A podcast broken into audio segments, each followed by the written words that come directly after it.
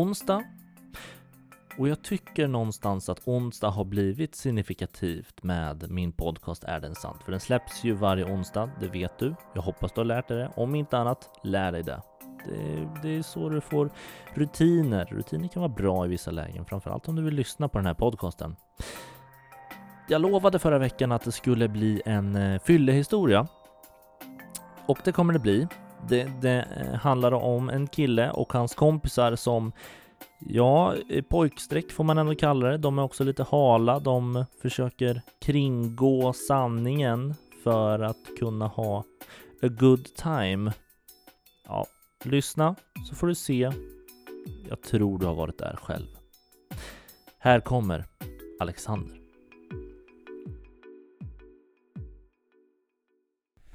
Ja, det var väl, det började väl sommaren, jag tror det var efter mitt första år på gymnasiet. Så det var väl sommaren 2014 tror jag. Jag var, jag var väl runt 16-17 bast. Eh, och höjdpunkten på sommaren var, var ju då att styra hemmafest eller vara på hemmafest. Mm. Eh, så jag och två andra polare, Edvin och Johan. Eh, Johan var hemma själv, hans föräldrar var i stugan i Nora, så huset var tomt. Eh, så vi såg eh, gyllene tillfället att dra upp något skoj och bjuda in lite folk. Eh, så vi skickade väl lite snaps och skrev till folk. Det kom en del, eller ja, det kom ganska mycket folk. Hur många då? Alltså, det var väl inte överdrivet, vi var fortfarande väldigt unga, men det var väl kanske runt 35-40 pers liksom. Ganska mycket ändå. Ja, det var ju inte, det var inte ett stort hus heller, så det var ju liksom, det var knökat. Och det välde in folk som inte kände och det blev så här, shit, det kanske går lite till överdriften. Eh, men i alla fall, eh, det var tre tjejer som skulle komma, eh, som jag hade bjudit in. Och jag skulle möta dem vid busshållplatsen som låg ungefär 100-150 meter bort. Så jag tar lite färdkost, tar med mig en bärs såklart. Och möter dem, vi går till festen. klockan är väl runt 12, halv ett då. Mm. festen fortsätter, vi har svinkul. Det bästa med hemmafester är ju att de kan också fortsätta natten lång och inte sluta. Som möjligt, och det var ju våran plan liksom. Men sen så helt plötsligt så knackar det på dörren. Och vi bara, alltså visst det kan ju komma folk lite hur som helst, men då, vi öppnade upp och så står eh, fältgruppen där. Okay. Um, och sa, eh, vad är det som försiggår här? Vi har fått lite klagomål på att det är högljutt och sådär. Eh, så ni får stänga ner det ni gör liksom. Och vi var ju minderåriga och drack alkohol så fullt förståeligt. Eh, hur nervös på en skala 1 till 10 är du då? Nej men alltså promillehalten var ju ganska hög så det var ju ganska lugnt.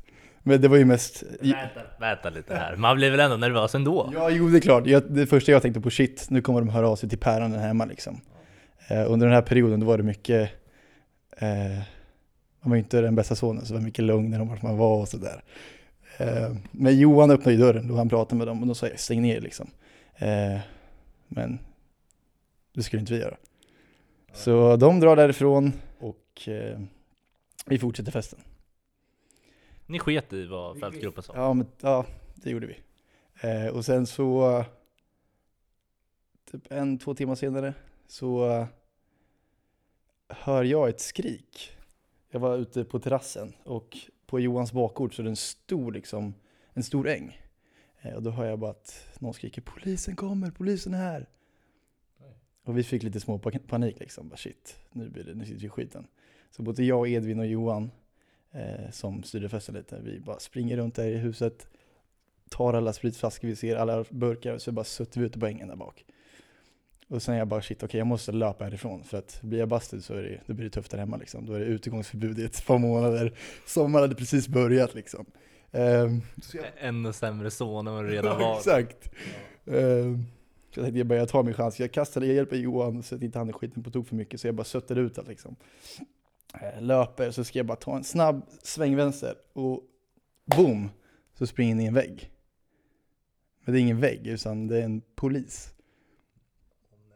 Som jag springer rätt in i bröstet på. Och eh, han eh, frågar, varför springer du för? Och jag är lite nervös och så här darr i rösten liksom. Är ni så jävla grova? så... Uh, var han så grov då, eller bara var någonting som du sa? Alltså, jo, han var jävligt stor. Så uh, vi fortsätter, de tar in oss i huset. Uh, vi pratade med dem och eh, då hade tydligen Johans morsa också dykt upp då. Så de hade ringt morsan, hade kommit dit och polisen stod där liksom. Och de sa, ja men grabbar vad är det som, vad är det som händer liksom? Och kan vi få ditt personnummer och vad heter dina föräldrar för de skulle ringa hem? Och jag vägrar ju. Okej, du, du vägrar vid det där läget. Många skulle inte göra och liksom lägga sig platt och bara, det är klart du får. Jag valde att inte göra det. Samtidigt så var Johans mamma där, så hon hade ändå ringt till mina päron. Men jag tänkte inte så långt. Så jag var arg, besviken och bara nej, jag tänker inte säga. Eh, och sen slutade det med att jag löper därifrån.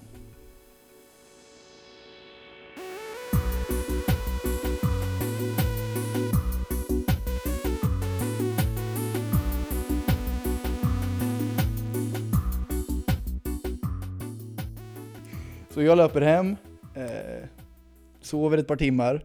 Så jävla idiotiskt. Och, nej, det var väl lite dumt gjort. Men, eh, så jag löper hem, sover ett par timmar.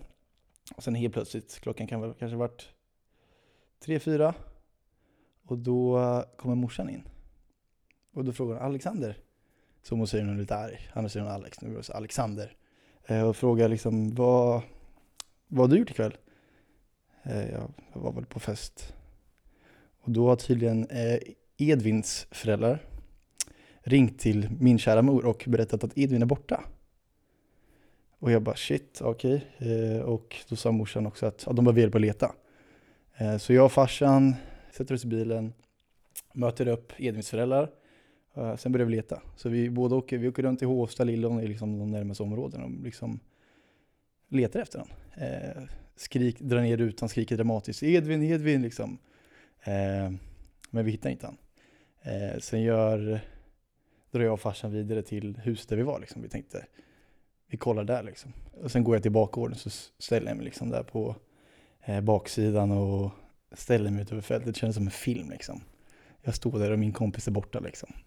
Det var kanske lite mer dramatiskt än vad det var, men det kändes verkligen eh, som en film. Var, var du också lite ledsen? Ja, nej, jag klarar mig utan han. nej, jag skojar. Men eh, i alla fall, de hade ringt polisen och sa att man får inte, man får inte ringa förrän det gått 24 timmar om någon är borta. Så de sa att ni får leta själva, sen får ni ringa tillbaka om 24 timmar. Vi avslutar sökandet, eh, jag och farsan drar hem. Och sen så får jag höra i efterhand att eh, Edvins pappa drar en sista chans till huset där vi var. Han ställer sig och kikar in liksom in i huset. Och då ser han en väldigt vinglig grabb som stamplar ner för trappan. Och där är ingen, ingen, ingen mindre än Edvin. Liksom. Och då är det så här, när polisen kom och Edvin hörde att polisen var på väg, då, då var han lite smartare. Så han springer då upp istället för att springa ut. Så han sprang upp, gömde sig i, i en garderob där uppe. Och sen däckade han där. Eh, så medans vi liksom var ute och letade efter han i ett par timmar mitt i natten så låg han och tog en liten nap. Ja, inte en sån liten nap heller kanske. Ja det var väl liksom, han låg, låg väl där och småspydde, har jag för mig att han har berättat efterhand. Sov som en björn. Så som en riktig björn. Medan hans föräldrar och vi var helt, vi var oroliga liksom. Är det en historia som alltid kommer upp i ert kompisgäng då, titt som tätt? Ja lite faktiskt. Jag tror jag berättade den för någon vecka sedan för några polare. Efterhand när vi, våra föräldrar fick reda på det liksom. Och jag satt i skiten eh, och eh, då arrangerade våra föräldrar ett möte. Vi skulle ses och prata ut lite liksom om vad som hänt och vad som gick fel. Eh, och då gjorde jag och Edvin och Johan en gruppchatt. Där vi diskuterade lite hur vi skulle slingra oss ur på bästa möjliga sätt. Så då liksom, vi diskuterade ju fram och tillbaka, vad ska vi säga, hur ska vi lägga upp det på bästa sätt för att vi ska vara så oskyldiga som möjligt. Du är hal. Du är väldigt hal. Vi alla var riktigt hala. Och som jag sa, jag var inte världens bästa son. Sen så träffas vi, jag tror det var ja, söndagen efter, vi tror vi hade festen på fredagen. Träffas vi på söndag på lite kaffe och fika liksom hemma hos Edvins föräldrar. Och vidare på liksom världens oskyldigaste story.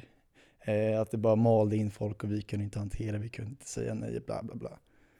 Så jag tror att vi alla slapp utegångsförbud i alla fall. Så det var ganska lugnt.